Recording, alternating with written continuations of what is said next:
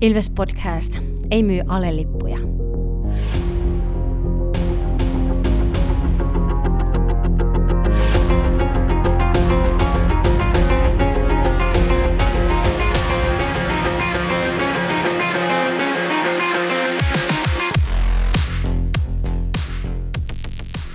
Morjes, morjes ja tervetuloa jälleen Ilves Podcastin pariin. Mun nimi on Tomi Kuusisto.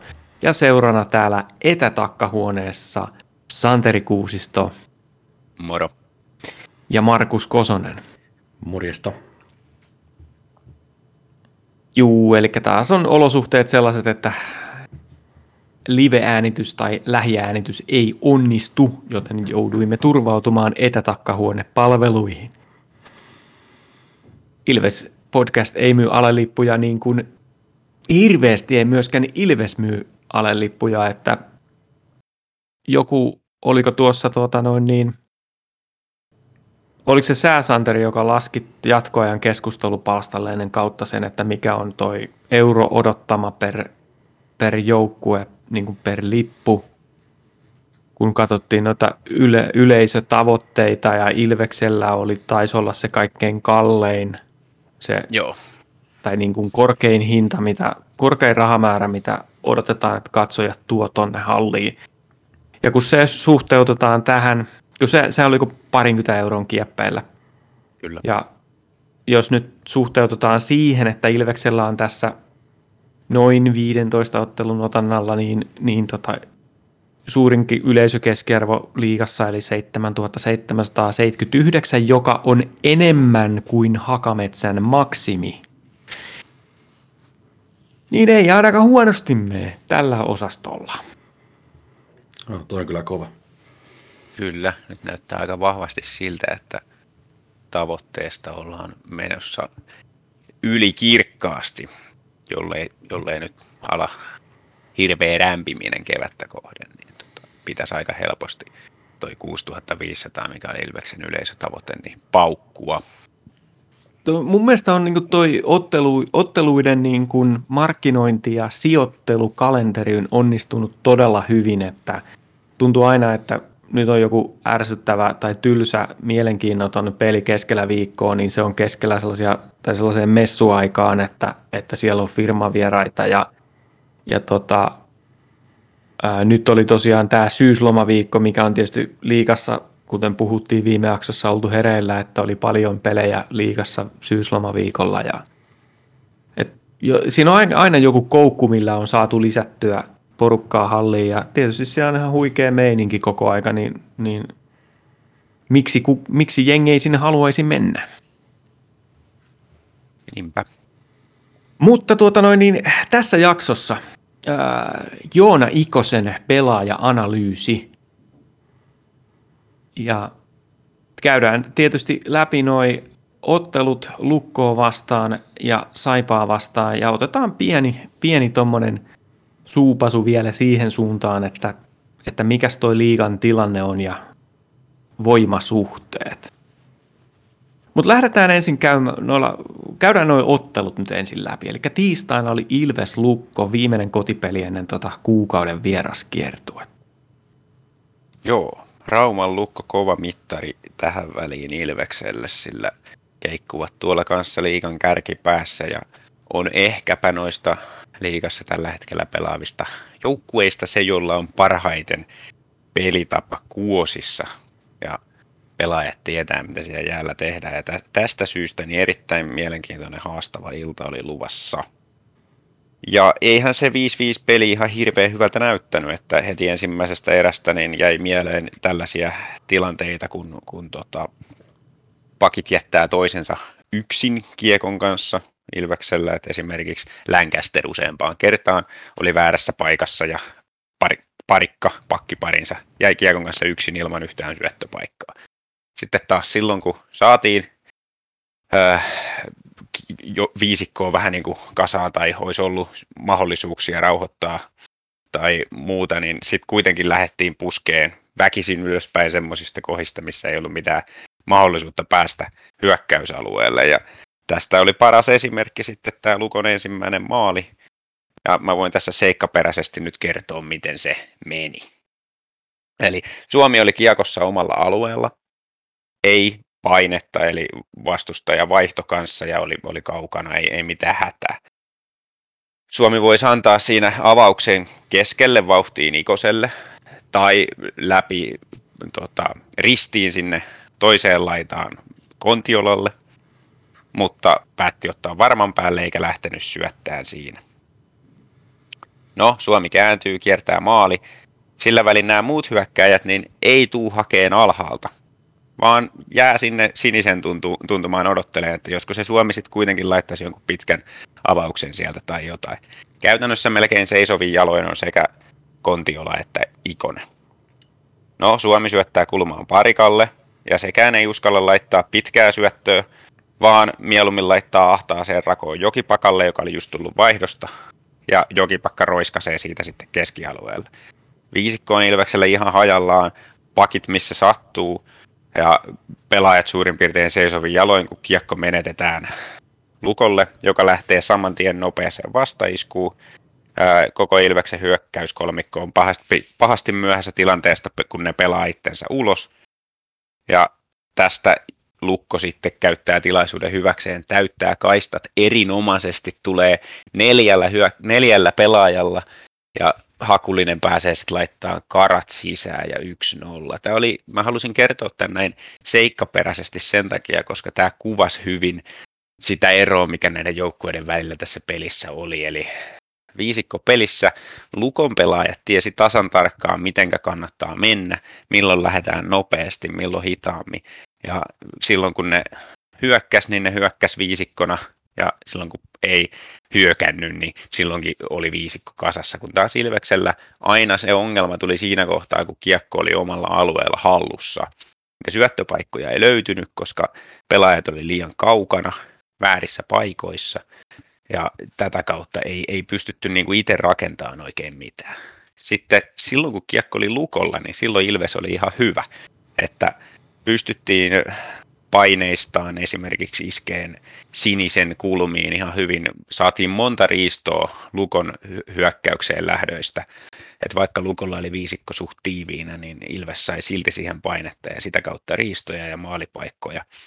Mutta kun päästettiin Lukko heti alussa johtoon ja sitten ne teki toisen maalin vielä ylivoimalla, niin näytti vähän vaikealta enää päästä peliin mukaan.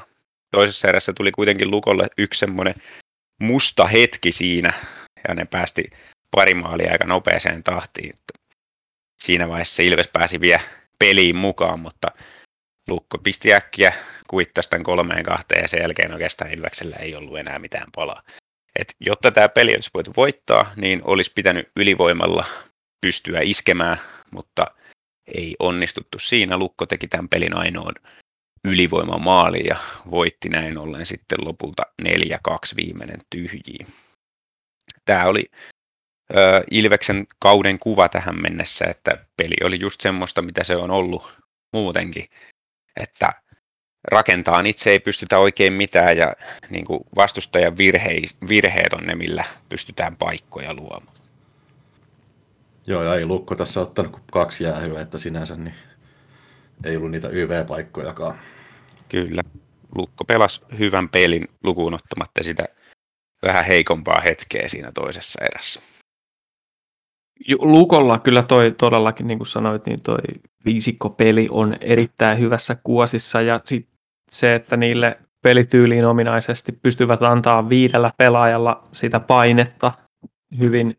Ja sitten yksi, mikä niillä on myös ihailtavaa, on toi ylivoima, miten siinä tuntuu, että useampi pelaaja siinä ylivoimaviisikossa liikkuu, niin sitten saavat sen saavat niitä vapaita paikkoja. Kyllä. Että sehän on, sehän, on, sehän on aina tämä, että jos ylivoima ei toimi, niin sitten ainakin musta tuntuu yleensä, että se johtuu siitä, että on joku kaksi kuvioa, mitä yritetään, ja kaikki vaan seisoo paikoillaan ja odottaa, että ne toimis, niin se Lukon ylivoima näyttää enemmänkin siltä, että siellä haetaan sitä paikkaa ja ollaan vähän, vähän enemmän vauhdissa koko aika, niin sitten niitä paikkoja vaan vautuukin, kun neliö pakotetaan tekemään nopeita ratkaisuja.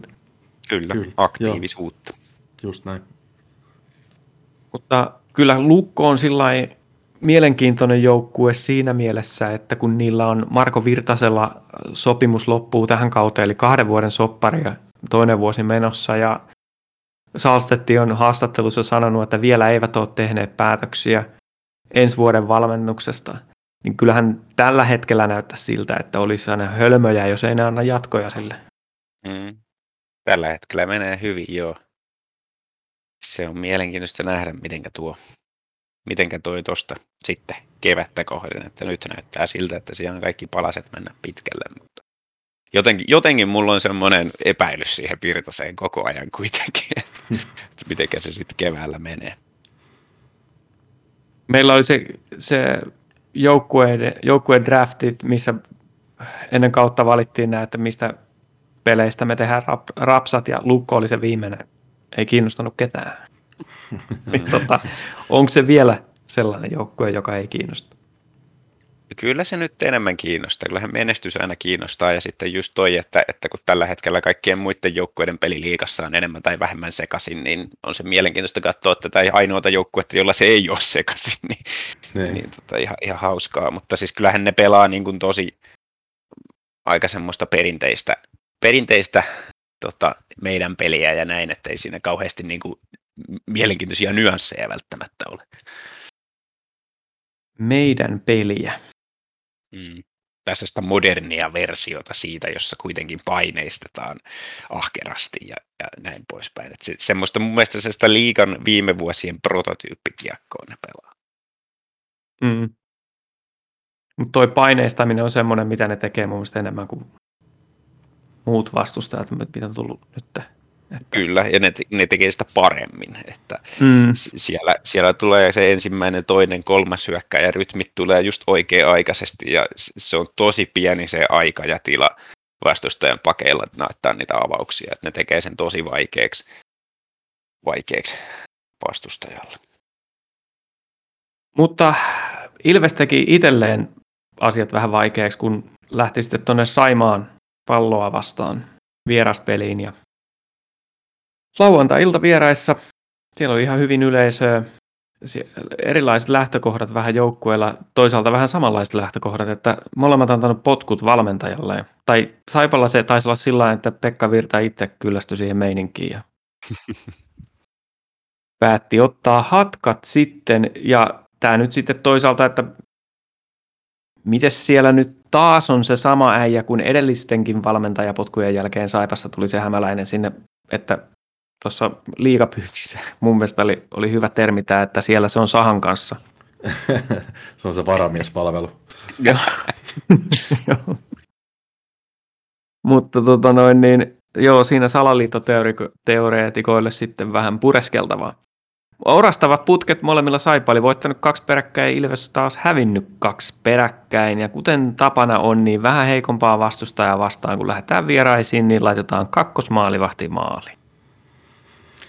No kuinka niin sitten kävikään? Niin jos uskoo yhtä ammattianalyytikkoa, niin ää, Saipa, Saipa pelaa täydellistä meidän peliä ja Ilves pelaa sellaista idioottimaista kiekkoa. Se Ilveksen peliä tapaa niin sellainen tyhmä kiekko, mitä Ilves pelaa. Et, niin niin tota, se ratkaisi sitten tämän pelin. Mutta jos katsotaan sinne tapahtumien taustoihin ja katsotaan sitä peliä eikä katsota tulosta, niin oikeastihan tämä ratkesi sillä tavalla, että Malek päästi kolme helppoa maalia, Langhammer, joka tuli sitten neljä nolla tilanteessa, päästi yhden helpon maalin, ja siinä alkaa oleenkin jo aika paljon tekemistä kenttäpelaajilla, kun ylivoimalla ei saada mitään aikaiseksi, niin tämä peli ei ratkennut pelitapojen erilaisuuteen, vaan Saipa oli aivan jäätävän tehokas omissa paikoissaan. Ensimmäinen maali, Ilveksellä oli ollut useita maalintekopaikkoja ja ennen sitä, kun yhtäkkiä kiekko onkin Ilveksen maalissa parikan kyynärpään kautta. Sitten ne teki kaksi ylivoimamaalia, molemmat tota, Malekin antamasta erittäin herkullisesta reboundista, ja Ville Meskanen, joka ei mun tietääkseni ole profiloitunut sellaisena rouhivana maalineduspelaajana, niin pääsi siitä sitten laapaseen parit. viisi nolla maali oli Saipalla semmoinen ihan oikeasti tehty komea maali, että syöttö takatolpalle ja siitä tyhjiä. Langhammerkin imasi vielä kolmannessa erässä sen, se niin uskomaton peli oli kyllä siis. Voi veljet, mikä ottelu. Koko aika kun luuli, että hei, tämä Ilves hallitsee peliä. Eka erän jälkeen, kun tilanne oli kolme nolla, niin ajattelin, että Il- me ollaan ihan mukana tässä pelissä. Ilves hallitsee peliä, me saadaan paikkoja. Kyllä tämä tästä vielä kääntyy, niin sitten vaan aina jostain kumman syystä päästetään alivoimalla Meskanen läpi ajoon ja sitten Malekki ottaa puoli metriä väärän sijoittumiseen, mitä ihmettä siellä tapahtuu. Hmm. Mutta summa summarum, tämä peli ei, niin kuin, ei tästä voi vetää oikein minkäänlaisia johtopäätöksiä, kaikki tuntuu menevän vähän niin kuin pieleen. Ainoat johtopäätökset, mitä tästä nyt otan matkaan, niin on se, että, että tuota noin niin, on todella paljon vielä tekemistä ton joukkuepelaamisen kanssa siinä mielessä, että ei siinä edelleenkään näy mitään niin kuin suuria Pennasen kädenjälkiä mun mielestä. Moni, moni jotenkin analysoi tuota Ilveksen peliä nyt, että Pennanen on tehnyt sitä ja tätä muutosta, mutta en mä kyllä hirveästi ole nähnyt, että se nyt merkittävästi olisi muuttunut. Enemmänkin mä aistin sitä, että se yrittää saada jätkät pelaan paremmin sitä tapaa, mitä on aikaisemminkin tehty. Et sitten jos siihen jotain isompia muutoksia tulee, että yritetään hidastaa ja otetaan enemmän niitä flying viivelähtöjä oman maalin takaa, niin ne ehkä tulee tuossa myöhemmin kaudella. Että.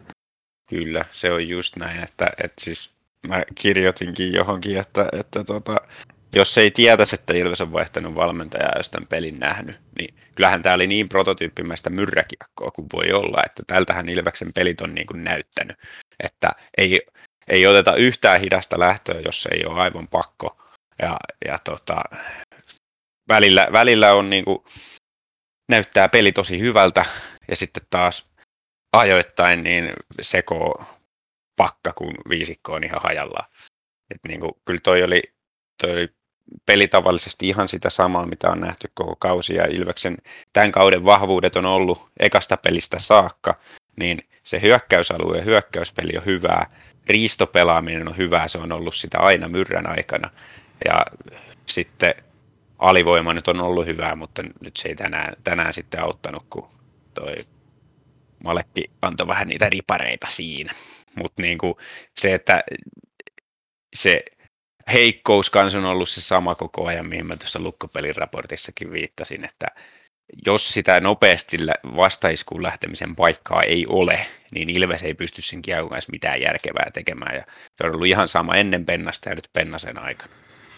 Joo, onhan tuossa toi, että jos ajattelee sitä niinku uuden valmennuksen kannalta, niin, niin ilman periaatteessa joukkueharjoituksia lähtisit vaihtamaan pelitapaa jotenkin oleellisesti, niin miten se niinku tapahtuu sitten? Että, että ei siinä nyt sellaista niinku vielä ole sellaista Pennasen kädenjälkeä tietysti... ilmiselvistä syistä näkyvissä. Tuohon vielä muuten sa- Saipa-peliin vielä viitaten, niin mun mielestä siinä oli aika heikkoa se niin kuin pakki- ja maalineduspelaaminen kokonaisuudessaan. Että tosi, tosi ihmeellistä sijoittumista ja jopa löysää pelaamista. Että, että tota siinä, siinä on kyllä yksi kohta, mitä, mikä jäi tuosta pelistä mieleen, missä on isosti parannettavaa. Joo, se on ihan totta. Ja siihen Pennanen on jo pari ottelua sitten viittasi, taisi olla just ennen sitä Lukko-peliä haastattelussa, kun sanoi, että se on yksi iso teema, mitä hän on koittanut joukkueelle tässä terottaa, että, että tota, sekä hyökkäys että puolustuspäässä se maalin eduspelaaminen, että, että pitäisi niin kuin hyökkäyspäässä olla aggressiivisempi ja puolustuspäässä myös niin puolustaa tiukemmin sitä oman maalin edustaa, että ei saa jäädä kakkoseksi siellä ja sitten kuitenkin Lukko-pelissäkin se maali tuli sieltä maalin edustalta yksi nolla ja mm. tässä, tässä pelissä nyt Saipaa vastaan niin useampi maali kanssa siitä, että ei se, ei se nyt ainakaan vielä ole ne terotukset mennyt perille. Ja siellä oli taas Löffi, oli, oli siinä ekassa maalissa, muista, muistaakseni ekassa maalissa, niin oli siinä Meskasta vastaan ja se oli saman, saman lailla pihalla siinä, kun se oli silloin Stavanger-pelissä. Että... Juu. Jokipa- Jokipakkakin meti aika, aika, aika ihmeellisen käsittämättömän virheen siinä se, se kuudes maali, mikä meni no sitten oli helposti mi- Langhammerille. Niin jo, sanotaan, mitä, mitä sä teet? Että ei mitään toivoa ehtiä siihen kiekkoon ja ei lähti painaan, painaan pää kolmantena jalkana eteenpäin. Ja yhdellä siirrolla se on pelattu ulos siitä tilanteesta. Ja näin. Että olihan siinä tuommoista niinku ihan ihmeellistä pelaamista välillä kenttäpelaajilta. Tuosta maalineduspelaamisesta vielä, niin kyllähän, kyllähän tuollaisessa pelissä myös merkitystä on sillä, että se oli Saipalle pakkovoitto. Niin kun ne on, niillä, niillä on alkukausi lähtenyt niin surkeasti, että jos ne olisi nyt hävinnyt, niin se, se pudotuspeliviiva alkaa vaan olemaan tosi kaukana. Ja nyt kun ne sai sen kolme pistettä, niin nyt voi taas miettiä, että nyt on ihan mahdollista, että ne taistelee pudotuspelipaikasta vielä tällä kaudella. Niillä on kolmen ottelun voittoputki, niin, niin se, kun Ilvekselle taas tämä on jotenkin, tuntuu, että vaan niin kuin prosessi käynnissä, että, että mm. tota, kai me jos, että jossain vaiheessa varmaan taistellaan runkosarjan voitosta, mutta, mutta nyt tässä on vielä tämmöinen vähän epämääräinen ja epäselvä tilanne, että mitä se pelitapa kehittyy. Täällä ei ole sellaista painetta, niin sitten se menee tuonne yksilötasolle siinä, että kyllähän se Meskanenkin, jolla on ollut vähän apinaa selässä, niin, niin tota... löytyy se ekstra, ekstra tota, lataus sit siihen maalinneuskamppailuun. Se on ihan totta, joo. Kyllä se, kyllä se vaan vaikuttaa toi, toi motivaatio ja, ja tuommoinen niin kuin Saipalla tämä, että yritetään nyt just kääntää sitä kurssia ja noin. Mm. Se piti vielä sanoa tuosta tota, just pelitavasta ja siitä, että näkyykö siinä mitään, mitä Pennanen on tuonut. Niin tosiaan niin kuin Markus viittasi, niin niitä viisikkoharjoituksia on ollut niin vähän, aikataulullisista syistä johtuen, että se nyt ei ole mikään ihme, ja mä, mä henkilökohtaisesti odotan, että sitten vasta kun tulee toi ää, marraskuun maaottelutauko, niin siinä kohtaa vasta Pennanen alkaa oikeasti jotain muutoksia ajaan sisään, että sit, sitä mä odotan tosi mielenkiinnolla, ja mun mielestä tähän viittaa tietysti, Pennanen puhui tästä aika suoraakin, ja hän sanoi, että että nyt, et nyt tässä vaiheessa niin tämän vieraskiertueenkin aikana niin pitää vaan löytää ne tavat voittaa niitä pelejä. Eli koitetaan raapia niitä pisteitä just puolustamalla ja, ja tuota vastaiskuilla sen sijaan, että lähettäisiin nyt yrittämään korjaa sitä, sitä tota omaa kiekollista rakentelua kuntoon. Et siinä on sitten maaottelutaulla vähän paremmin aikaa. Siinä on melkein kaksi viikkoa, kun voidaan vetää niitä viivelähtöjä sitten harjoituksissa. En sano, että olisi mitenkään myrrää ikävä, missään, mitään sellaista mielikuvaa en halua, että tulee. Mutta tällä kaudella pitää olla tavoitteena myös se mestaruus. Että mä en hyväksy sellaista ajattelutapaa, että tässä nyt tämä kausi vielä jotenkin kehitetään ja harjoitellaan ja viedään pelitapaa sisään ja sitten ensi kaudella yritetään. Vai ei? Tämä, ei missään, tämä organisaatio on sen verran kypsä jo tähän niin kuin harjoitteluun ja välikausiin, että, että sellaisia ei vaan niin kuin ole, ja sen takia Pennasella on aika kovat paineet kyllä. Kyllä on, mutta on, on työkalupakkikin on hyvä, että, että siis materiaali on hyvä, vaikka toki sinne nyt aina voisi jotain maalintekijälaituria vielä kaivata, mutta materiaali on hyvä, ja noi lähtökohdatkin on sillain pelillisesti hyvät, että vaikka tässä moneen kertaan on mollannut sitä, että Ilves ei pysty rakentamaan kiekon kanssa mitään, niin se on kuitenkin vain yksi osa-alue pelistä. Ja se, että siellä on se hyökkäyssuuntaan, se hyökkäysalue, hyökkäyspeli on hyvää, sitten puolustussuuntaankin, niin ne rakenteet on kyllä ihan hyvät, että välillä jää vähän sen asenteesta kiinni siinä, että kuinka hyvin sitä maalinedustaa puolustetaan ja muuta, mutta niin kuin ne Ne ajoitukset on ihan hyvät, se viisikon tasapaino on kohtuullisen hyvä niissä, niin tuossa on tosi paljon niin kuin asioita, jotka jo toimii, että jos se vaan saa sen, niin kuin, löytää myös sen hitaamman rytmin niihin tilanteisiin, kun ei voida lähteä nopeasti. Ja jos löytää ne keinot siihen, että kun vastustaja antaa painetta yhtä hyvin kuin Lukko antoi, niin pystytään pääsemään sieltä omalta alueelta pois. Niin nämä asiat, kun saadaan kuntoon, niin sitten on kaikki mahdollisuudet mennä päätyyn asti, että ei toi niin kuin mikään tekemätön paikka ole. Ei ole tekemätön paikka. Haluan vielä korostaa sen, että vaikka me nyt tässä puhuttiin taas tässä Pennasesta ja pelitavasta ja muusta, niin tämä Saipa-peli ei ratkennut niin. Joo, hei. Ei, ei, ei, ei niin kuin millään tasolla. Että Ilves hallitsi viisi vastaan viisi peliä, Saipa teki kaksi ylivoimalla. ää, yhden alivoimalla ja sanotaan kolme neljä maalia menee hyvin pitkälti maalivahdin piikkiin, niin oli se pelitapa mikä tahansa, jos et sä itsekään pysty ylivoimalla tekemään, niin se on, tällaisia, tällaisia, tällaisia pelejä tulee, niin löytyy paljon parempia esimerkkejä. Se Lukko-peli on paljon parempi esimerkki siitä, että missä, missä minkälaiset pelitavat ja, ja toi, niin kuin se joukkuepelaamisen taktiset nyanssit, että miten ne vaikuttaa siihen lopputulokseen. Että tämä Saipa-peli ei ole se peli. Se on just näin, että jos vastustaja tekee ekassa erässä kahdesta maalipaikasta kolme maalia, niin sitä on vaikea voittaa sen jälkeen. Kyllä. Viittasit tuossa, Santeri, että voitaisiin joku maalintekijä laituri saada tähän joukkueeseen. Ää, Joona Ikonen on tällä kaudella ollut sellainen maalintekijä laituri. Se on meidän parhaita maalintekijöitä. Kyseessähän on kaksikymmentäneljävuotias, sata seitsemänkymmentäkahdeksan senttinen ja seitsemänkymmentäneljä kiloinen. Köykäsen oloinen, erittäin nopea, oikealta ampuva laitahyökkääjä, joka voitti juniorina lukuisia palkintoja, teki ennätyksiä pisteissä ja maaleissa B- ja A-junnuna. Elikkä pisterohmu ja maaliruisku. Ja aika huikeeta sinänsä, että debytoi kaksituhattaseitsemäntoista ää, liigassa, elikkä siitä on nytten viisi vuotta aikaa. Ja, ja tuota, kaksisataaneljäkymmentäkaksi ottelua, pistekeskiarvolla nolla pilkku neljäkymmentäkahdeksan. Eli ei ole kuitenkaan ihan liigassa semmoinen eliittitason pisteiden tekijä. Nyt mä ennen kautta mä turhautumistani purin siitä, että kuinka Joona Ikonen on sellainen, että se pääsee paikoille, mutta ei saa niitä maaleja. Että se laukaus ei ole tarpeeksi hyvä. Joskus siitä puhuttiin, että olisi hyvä laukaus, mutta ei se nyt vaan mikään eliittitason ole.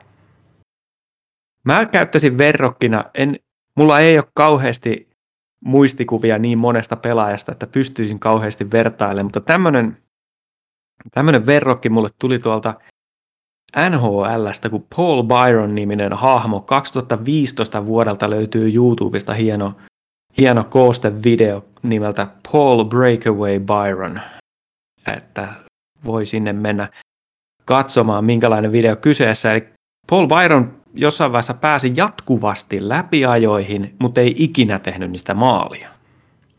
Siinä mielessä hyvä verrokki Iksaan, koska Saipa-pelissä läpiajosta ei verkko heilannut taaskaan. Kyllä, juurikin näin. Eli Paul Byron on äh, tehnyt pitkän uran N H L:ssä. Hyvin, mun mielestä hyvin pitkälti samantyyppisillä ominaisuuksilla kuin Joona Ikonen. Hyvä pelisilmä, on usein oikeassa paikassa. Nopea pelaaja, joten pystyy ottamaan, pääseen eroon siitä puolustajasta nopeudellaan ja niin kuin sillä muutama ensimmäinen potku. Mutta sitten taas vajavaisuuksia tulee siinä maalintekotaidossa. Ja sitten vielä yksi semmoinen huippupositiivinen ominaisuus on se, että on semmoinen taistelija. Henkisesti erittäin vahva. Yleensä kentällä ratkaisuhetkillä oli sitten johtoasema tai, tai, tai tuota, tappioasema. Että valmennukselta löytyy aina luottoa, koska tietää, että Joona Ikonen tekee niitä oikeita ratkaisuja. Joo, ja toi näkyy myös siinäkin, että on tosi hanakka blokkaa laukauksia ja sitten takakarvaa ja muuta tekee niin kuin tehokkaasti. Että se tulee sieltä asennepuolelta kyllä esiin. Kyllä, ja sitten asenteesta tulee mieleen se, että, että Ikonen on tämmöinen äärimmäisen nöyrä pelaaja monella tapaa. Ja musta tuntuu, että se on myös se syy, minkä takia se ei ole ton kovempi pistennikkari ollut, eikä ole urallansa sen enempää eteenpäin mennyt kuin mitä tähän pisteeseen on päässyt. Että hän ei ole se, niin kuin, hänellä ei ole egoa, ei, ei ole semmoista kovaa maalintekijän itseluottamusta, paitsi silloin tietysti kun on monta häkkiä putkeen tehnyt, niin varmasti itseluottamus nousee, mutta ei, ei ole niin kuin semmoinen, ei ole jotenkin profiililtaan semmoinen tai päältään semmoinen niin kuin ykköskentän tehopiste-kaveri, vaan on enemmän se, mä teen mitä käsketään, mä hoidan oman ruutuni niin hyvin kuin mä osaan, mä blokkaan kiekkoja, mä hoidan sen puolustusvelvoitteen, tämän tyyppinen pelaaja. Hmm. Tuossa kun noista oli puhetta, niin jos katsoo nyt sitten vaikka viimeistä kolmea kautta ja sitten tämä kausi ja kaksi viimeistä, niin, niin hän on tosiaan ollut tämmöinen nolla pilkku neljä pistettä matsityyppinen keskiarvo, mutta se mikä näkyy, niin vetojen määrä on kasvanut ja samalla sitten myöskin toi pistesarake on kasvanut, että nyt tällä kaudella kun on päässyt vähän ylivoimaankin, niin se on noin kolme, kolme, vetoa, kolme vetoa pelissä ja, ja tota, tietysti alkukausi mennyt hänellä hyvin, että on sellaisessa kolmekymmentäviisi pisteen vauhdissa, että jos siihen pääsee, niin, niin tota, se on kyllä kova suoritus. Että... Niin silloinhan sivuaisi ennätyspisteitä kaudelta kahdeksantoista yhdeksäntoista. Hmm. Ja pitää tietysti taas, niin kuin melkein joka pelaajan kohdalla on aina nämä disclaimerit näistä erinäisistä loukkaantumisista, että kaksituhattakaksikymmentäyksi loukkaantui ja käsittääkseni se vaikutti vielä seuraavaan, eli viime kauden kesäharjoitteluun ja sitä kautta ei sitten ehkä saanut parasta irti itsestään viime kaudella, että sitä emme koskaan saa tietää, että jos ei olisi tätä loukkaantumista tullut, niin, niin tota, miten, miten hyvin olisi toi ura jatkunut sit siinä kohtaa, että pelaisiko edes meillä. Mutta. mutta pelaa meillä ja pelaa vielä ensi kaudella, ellei jotain järisyttävää tapahdu, koska on vielä soppari voimassa. Ja se on, se on jän... mun mielestä taas sellaisia hauskoja, että kuinka tämä aika kuluu. kaksikymmentäneljävuotias. Siis on... Peliuraa on jäljellä vaikka kuinka älyttömästi ja silti tuntuu, että se on ollut ihan sairaan kauan Ilveksessä. Niin, no, se ja, on Ilve- Ilveksen miehiä ollut aina. Kyllä, ja varmasti, varmasti äh, jos jatkaa Ilveksessä, niin ensinnäkin se, että ihan varmasti Ilves tulee aina tarjoamaan sopimusta. Mm. Että tuollaisia pelaajia valmentajat varmasti haluaa.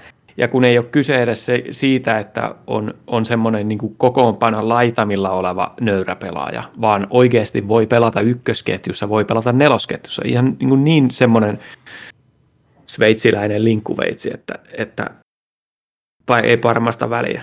Niin ja Y V:t ja A V:t molemmissa. Nimenomaan. Mm. Ja toi alivoimahan on... Tälläkin kaudella useita kertoja pelkällä sillä nopeudella ja pelisilmällä pystyy riistämään kiekon vastustajan päädyssä alivoimalla ja sitten pitään sen siellä, kun on semmoinen taistelija. Nehän on ihan huikeita hetkiä. Samaten kuin sä just puhuitte siitä kiekon eteen heittäytymisestä, niin, niin semmoinen fanien, parhaimmillaan niin kuin fanien suosikkipelaaja ja sitten haluaisin päästä kunnolla ulos mittaan just Ikosen tämän pudotuspeli vimman finaaleissa, että kuinka, kuinka suureksi se ratkaisu, ratkaisuvalmius tulee sitten siellä. Että, Kyllä. Etten jopa sanoisi, että potentiaaliseksi ikoniseksi pelaajaksi. No niin, pun intended, mutta siis voisi olla ihan hyvin niin kuin tämmöinen Mika Pyörälä tyyppinen tota, loppuuran kaari vielä edessä, että, että tota, on, on tosiaan ne ominaisuudet on erinomaiset peliäly sun muut, että, että tota, sitä ulosmittaamatonta potentiaalia on vielä aika paljon. On, ja äh, semmoinen potentiaali, mistä me nähtiin viime kaudella äh, osviittaa, on se, että Iksakin osaa hymyillä. Ja, ja, ja, ja tota, se, mä koen sen niin kuin sellaisena ultimate mittarina siitä, että minkälainen henki joukkueessa on, että kun Iksalta irtoaa hymy pelissä, niin sitten meillä menee tosi hyvin. Että nyt tällä hetkellä ollaan aika kaukana siitä, mutta sitten kun sitä alkaa sitä hymynkaretta siellä suupielissä oleen, niin, niin tota, sitä, sitä odotellessa. Siinä on hyvä barometri. Ja mun tuli vielä mieleen tota kun me nyt tässä puhuttiin tästä peliälystä kauheasti, niin että yksi tämmöinen detaili, mihin voi kiinnittää huomiota, mikä ehkä, ehkä voi toistua uudelleenkin tuo peleissä, mistä, mistä voi katsoa ja sen huomata, että on poikkeuksellisen älykäs pelaaja kyseessä, niin tuossa tota, Lukko-pelissä oli just tämmöinen tilanne, että että tuota, Kontiola vaan näytti kädellä Ikoselle, en tiedä huusiko samalla jotain, mutta näytti, että, että hae sää siihen keskelle, että ota, niin kuin Ikonen ota sää se sentterin rooli, mä menen nyt täällä laidassa. Ja Ikonen toteutti sen, silleen, niin kuin, että sille voi vaan niin kuin heittää tommosen ja se tekee sen parhaansa mukaan sitten sen suorituksen, että aika harvoin kuitenkin pelissä näkee tommosia, että noi paikat tolla lailla vaihtuu. Mm. Varmasti tietää pelistä enemmän kuin keskivertolaituri. Että se, ja se ymmärrys on niin kuin, ei pelkän niin kuin äly, älyn tasolla, vaan se on ihan siellä ihan lihasmuistissa monet asiat. Vaikka ei sentterinä ole varmaan ikinä pelannut tuossa liigassa. Ja toi, toi, mistä nyt ei vielä hirveästi puhuttu, mutta se luistelu on kuitenkin hänen yksi vahvuuksista, että Että sillain, tietysti jos katsoo nyt vaikka jotain liigan nopeustilastoja, niin on yhtä nopea kuin Odeni ja luistelee konnan jälkeen toiseksi eniten joukkueessa. Että siinä mielessä luisteluominaisuudet on myöskin kunnossa, nyt kun on kuntoutunut ainakin.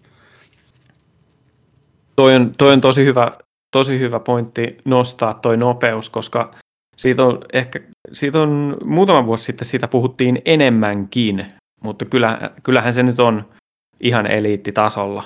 Ja se on jännä toi, ajatellaan karvaamista, niin mikä se nopeuden rooli on siinä, että pystyt nopeasti siirtyyn yhtäkkiä iholle.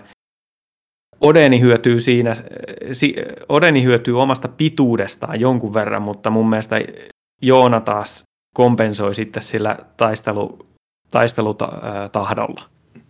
Joo, ja sitten just karvauksessa on hyötyä tuosta kyllä, että putki liikkuu ja hyvä asenne.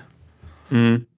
Kyllä, ja, ja näissä mun mielestä niin kun näkyy just tämä nöyryys, mihin viittasin aikaisemmin, niin ne on varmasti tehnyt hyvää, hyvää kesäharjoittelua ja muuta oheisharjoittelua vuosi vuoden jälkeen, että toi räjähtävä lähtö, voima alakropassa, että saa sen nopean lähdön ja nopeutta ja pääsee vastustajasta irti tai vaihtoehtoisesti ehtii sinne karvaamaan, niin se ei tule vahingossa. Ja sitten kun samaan aikaan, niin ei ole mikään tota, täyslapanen tuo kulmaväännöissä missään nimessä, niin se, että sitä keskivartalovoimaakin on treenattu ja se ei silti ole hidastanut sitä nopeutta, niin näistä näkee sen, että, että sitä nöyrää työtä on tehty myös kaukalon ulkopuolella. Kyllä. Jäin muuten ihmetteleen tuota painoa, kun Elite-prospekti sanoo seitsemänkymmentäneljä kilometriä, että ei se oikeasti voi olla meikäläistä kevyempi. Niin kyllä ei tämä Ilveksen, Ilveksen sivulla sanotaan kahdeksankymmentäkolme, joka kuulostaa järkevältä. Juu, ei, ei kannata Elite-prospektin painoja ihan joka vuosi päivitellä. Että... Jo kaksituhattakuusitoista varmaan ollut sen painoinen. Mm. Junnu ikäisenä. Niin. Kyllä. Summa summarum, Ikonen on ehkä just sen tason pelaaja, että ei ehkä ihan riitä kovempiin sarjoihin. Et jos se nyt paukuttaisi sitä kaksikymmentäviisi maalia kaudessa, niin sitten se ei enää pelaisi Ilveksessä, niin ehkä me hyödytään siitä, että se on, silloin tietyt ominaisuudet on huippua ja sitten jotkut ominaisuudet taas ei ihan. Ja tosiaan soppari ensi kaudesta, mutta minä toivoisin, että Joona olisi sellainen pelaaja, joka pelaisi koko uransa Ilveksessä. Että se, siinä olisi potentiaalia sellaisen, joka nykypäivänä on niin, niin harvinaista. Kyllä. Mikä ettei. Mutta otetaan tähän jakson loppuun vielä pieni katsaus tuohon liigan tilanteeseen ja voimasuhteisiin. Eli Ilves on tällä hetkellä, jos katsotaan ihan raakaa piste, tilannetta niin viidentenä ja yhdeksän pistettä kaksi ottelua enemmän pelannutta Lukkoa perässä. Ja, ja piste keskiarvolla se sijoitus nyt sitten, onko sen, ollaanko me Tepsin ylä- vai alapuolella, en minä tiedä mistä se nyt tulee sitten, no whatever. Mutta me ollaan tuossa viidennen, kuudennen paikkeilla, eli ihan hyvissä iskuasemissa. Onko täällä nyt sitten... Täällähän on Lukko, Pelicans, Kärpät, Tappara, Tepsi, Ilves, top kuusi. Sitten kympin saakissa vielä Kalpa, H P K, K K ja H I F K:kin vielä roikkuu mukana. Se, se on pieni yllätys, pieni yllätys meikäläiselle. Sitten tosiaan Saipa on nostamassa päätään tuolta pahnan pohjimmaisesta ja Ässät, Sport Jukuritkin on vielä tuolla Jypin takana, joka Jyppi on yksitoista. Piste keskiarvossa siis. Niin, piste keskiarvosta nyt puhun, koska se on oikeastaan se, mitä tässä nyt pitää katsoa, kun, kun nää, täällä on kolmen, neljän ottelun eroja tässä ottelumäärässä. Mm. Mutta tota, onko Markus sulla minkälaisia kommentteja ne on niin kuin yleisesti tästä voimasuhteesta? No mun mielestä niin kuin ensinnäkin toi tota, pahnan pohjimmainen osasto sieltä kympistä alaspäin, niin, niin ei mitään suuria yllätyksiä sinänsä. Ja tota, toi on ollut yllätys, että Pelicans on omalla pelillään päässyt tuonne noinkin korkealle sijoitukselle. Ja melkein kaikilla joukkueilla on ollut sellaisia vähän niin kuin ongelmakohtia ja ongelmapelejä, mutta Lukko tuntuu nyt tällä hetkellä tosiaan se toimivan systeeminsä takia niin porskuttavan melko hyvin, että et, et, tasainenhan tämä on tämä liiga sinänsä, että niin kun muutamalla voitto- tai tappioputkella sijoitus vaihtuu aika nopeasti, että et, tota, siinä mielessä vaikka nyt on se keskiarvolta viisitoista peliä pelattu, niin, niin hyvin hankala tässä on sillain vielä sijoittaa noita joukkueita mihinkä lopulliseen järjestykseen. Santeri, onko se Pelicansin kakkosia yllätys? No sehän ei ole millään tavalla yllätys, että jos kuunteli meidän, meidän tota ennakkojaksot, se pistettiin tota liigan joukkueet kiinnostavuusjärjestykseen ja, ja myös lopulliseen runkosarjan järjestykseen, niin siinä yhteydessä mä sanoin, että tämähän tulee menee niin, että Pelicans saa lentävän lähdön runkosarjaan ja keikkuu jopa siellä sarjan kärkipaikoilla niin kuin se nyt keikkuu. Mutta sitten kun tulee marraskuun, niin siinä vaiheessa voi tulla vähän pimeämpi aika. Näin mä ennakoin ja ennakoin edelleen, että Pelicans on tämä perinteinen syksyn komeetta, eli joku, joku joukkue on aina melkein joka kausi tämmöinen syksyn yllättäjä, joka nuorella, innokkaalla nipulla pelaa kaikkien yllätykseksi voittavaa jääkiekkoa ja nousee tuonne ihan kärkipaikoille ja sitten sit jossain vaiheessa se liitokatke yleensä se jotenkin kummasti kytkeytyy tähän kaamosaikaan, että siinä kohtaa se alkaa pikkuhiljaa piiputtaa se peli ja ehkä siinä on sitäkin, että muiden peli kehittyy ja sitten se, se joukkue, jolla se materiaali on vähän heikompi, niin se ei sitten pysty yhtä lailla kehittyyn. Että mä veikkaan, että peli kanssa putoaa tuonne, sääliplayerit on aika todennäköinen lopputulema tai sitten jos aivan menee solmuun, niin sitten voi pudota ihan jopa tuonne kympinsäkin ulkopuolellekin vielä keväällä, mutta se jää nähtäväksi. Mä en, mä en usko, että peli kanssa on kuuden joukossa runkosarjan päätteeksi. Joo, niinhän se taisi olla mulla, mulla tuossa niin ennakkoveikkailuissa, että pelikanssi, pelikanssi on tosiaan siellä korkeintaan sääliplayeripaikoilla, mutta tota, en mä tiedä, onko se nyt sitten, on se nyt siinä mielessä yllättävää, että jos joku joukkue pelaa kovetan lailla tässä alkukaudesta, niin kyllä se silti on yllätys, vaikka sitä voisi odottaa. Se on varmasti yllätys kaikille muille, paitsi minulle. Nämä oli kato tähtiin kirjoitettu. Mulle, mulle oikeastaan iso yllätys on toi Lukko, että, että tota, se on noinkin, noinkin hyvin pelannut. Me oltiin kovin epäileväisiä kaikki sen suhteen, että, että miten tämä Virtasen niin kuin, projekti, että ei, ei näyttänyt kauhean niin kuin, vakuuttavalta ja materiaalikas sen paremmalta kuin viime kaudella, niin, niin tota, on, on yllättänyt mut, että on noinkin hyvässä vedossa. Mutta tietysti siinä on sitä, että, että kaikilla muilla joukkueilla on ollut niin paljon enemmän hakemista sen oman pelin kanssa, niin on tavallaan päässyt sitten vähän napsiin niitä pisteitä sitä kautta, että se on tosiaan nyt mielenkiintoista nähdä, miten toi kehittyy toi peli heillä, mutta kyllähän heillä pitäisi olla ihan avaimet taistella noista kärkisijoista ja, ja tota, vähintään kuuden joukossa pitäisi olla paikka, jolla ei tule jotain ihmeellisiä notkahduksia. Tässä vaiheessa, kun vertaa vaikka Kärppiin, joka on varmaan odotettu sinne, no on kolmas tällä hetkellä toki sarjassa, mutta tuntuu, että siellä on ollut kuitenkin aika isoja vaikeuksia suhteessa siihen, että miten vaikka Lukolla on mennyt. Just näin, just näin. Tietysti tämänkin olisi voinut nähdä, mutta ei, ei nähty. Siis sitä kautta, että, että Virtanen kuitenkin vetää sieltä toista kautta jo ja Marjamäki käytännössä ensimmäistä, että viime kausi oli vähän semmoinen projekti. Tyyppinen tämmöinen, tai niin kuin lyhyt, lyhyt stintti siinä, ja sitten vasta nyt on ajettu kunnolla heidän pelitapaa sisään, niin vähän niin kuin ensimmäisen kauden käynnistelyvaikeuksia siinä on ollut sitten Kärpillä, mutta eiköhän Kärpät tuo lentua ihan, ihan ää, sarjan tota, runkosarjan voitosta taistele keväällä. Mä nostaisin kaksi joukkuetta noista omista seurattavista, niin toinen on toi H I F K, mikä nyt siitä pitää mediassakin aina puhua, kun se on pääkaupunkiseudun joukkue, mutta on mainaan toi niiden maalinteko niin kuin, aivan niin kuin käsittämättömällä tolalla. Jos ajatellaan ylivoimaprosentti on alle kuusi, ja sitten otetaan tästä yksi, kaksi, ku, mikä tässä on, viisi viimeistä peliä on päättynyt, ihan sama kuka voittanut, mutta kaksi nolla, kaksi nolla, kaksi nolla, kaksi yksi ja yksi nolla. Kyllä. Niin siellä, siellä mä ennustin ennen kautta, että voi tulla isompaakin tuuletusta, ei pelkästään valmennuksen, vaan myös urheilutoimeenjohdon tai Salmelaisen suhteen, niin ei se nyt ihan hirveän hyvältä näytä, kun se tuntui vähän jotenkin, ne oli hiljaisempia siirtomarkkinoilla, mitä muut ikään kuin kärkijoukkueet oli, ja, ja tota, ei se näytä tällä hetkellä se peli siltä, tai tulokset ei näytä siltä, että noiden Peltosen ja Salmelaisen työpaikat olisi mitenkään hirveän turvattuja. Onhan noin maalimäärät sillain ihan, ihan käsittämättömiä, kun katsoo kuitenkin, että millaisia, millaisia hyökkääjiä siellä on, että kun löytyy Eetu Koivistoista ja Olli Palolaa, Julius Nättistä, Otto Paajasta, Sebastian Dyykkiä, tämmöisiä, tämmöisiä ne, kavereita, siis, että... jotka on niin paria kolmekymmentä maalia tehnyt. niin. Nyt, nyt tosiaan kaksikymmentäkolme maalia neljätoista ottelua.